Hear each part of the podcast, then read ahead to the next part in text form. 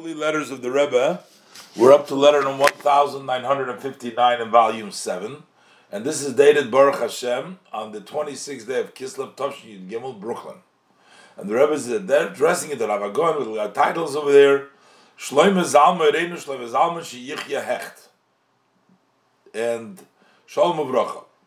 And the Rebbe says, apparently they went for a uh, a trip together with other uh, rabbis that uh, you know they were raising funds, and they had a a very nice farbrengen over there, and the people were inspired. So the Rebbe says, "I enjoyed reading in your letter that you were sort of touched by this journey of the Shadarim. Those are the people that."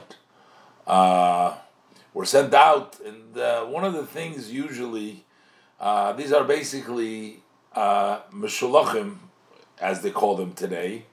Uh, but in the uh, our terminology called shadarim, with their shlucha de rachmana, they are basically sent to raise funds for the yeshiva, for the other institutions. But one of the Chabad things is that whenever you go somewhere, it's not just that you're going to collect money, but you're also going to give something.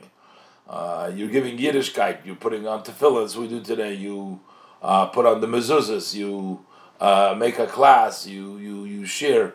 So while you're, uh, as they say it, while you are um, sowing spirituality, you're cutting physicality, which means you need the money for the uh, institutions, uh, but you also at the same time you are uh, uh, sowing spirituality. So this trip, apparently, he writes to the Rebbe.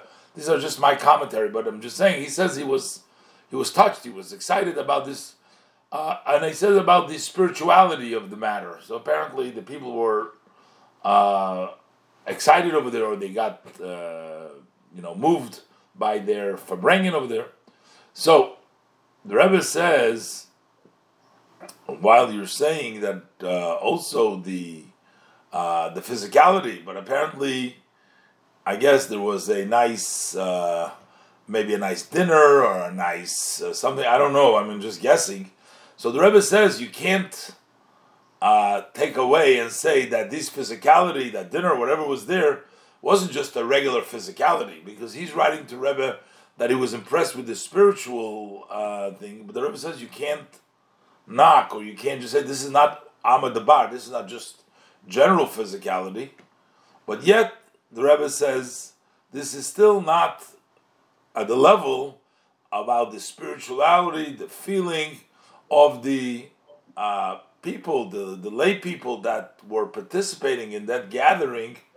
Uh, in other words, that's even on a greater level is their feeling and their uh, uh, spiritual uh, level of that farbrengen, of that get together. And the Rebbe says, I'm emphasizing here the word, it does not come to the spiritual and also the feelings. The Rebbe says in their feelings.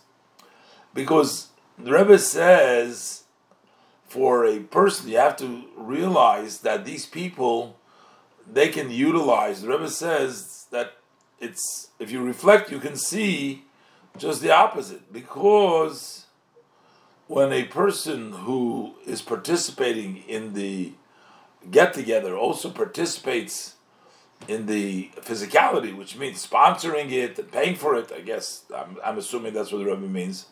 So when you pay for it, in other words, you can come to Farbrengen and just be excited about the spirituality without paying for it, without having to contribute. But if you contribute also then, as explained in the Tanya in chapter 37, the person, when he participates, he gives his money, and money is considered to be like the life of the person because a person can purchase, the Tanya says, with the money, he can purchase things that sustain his life.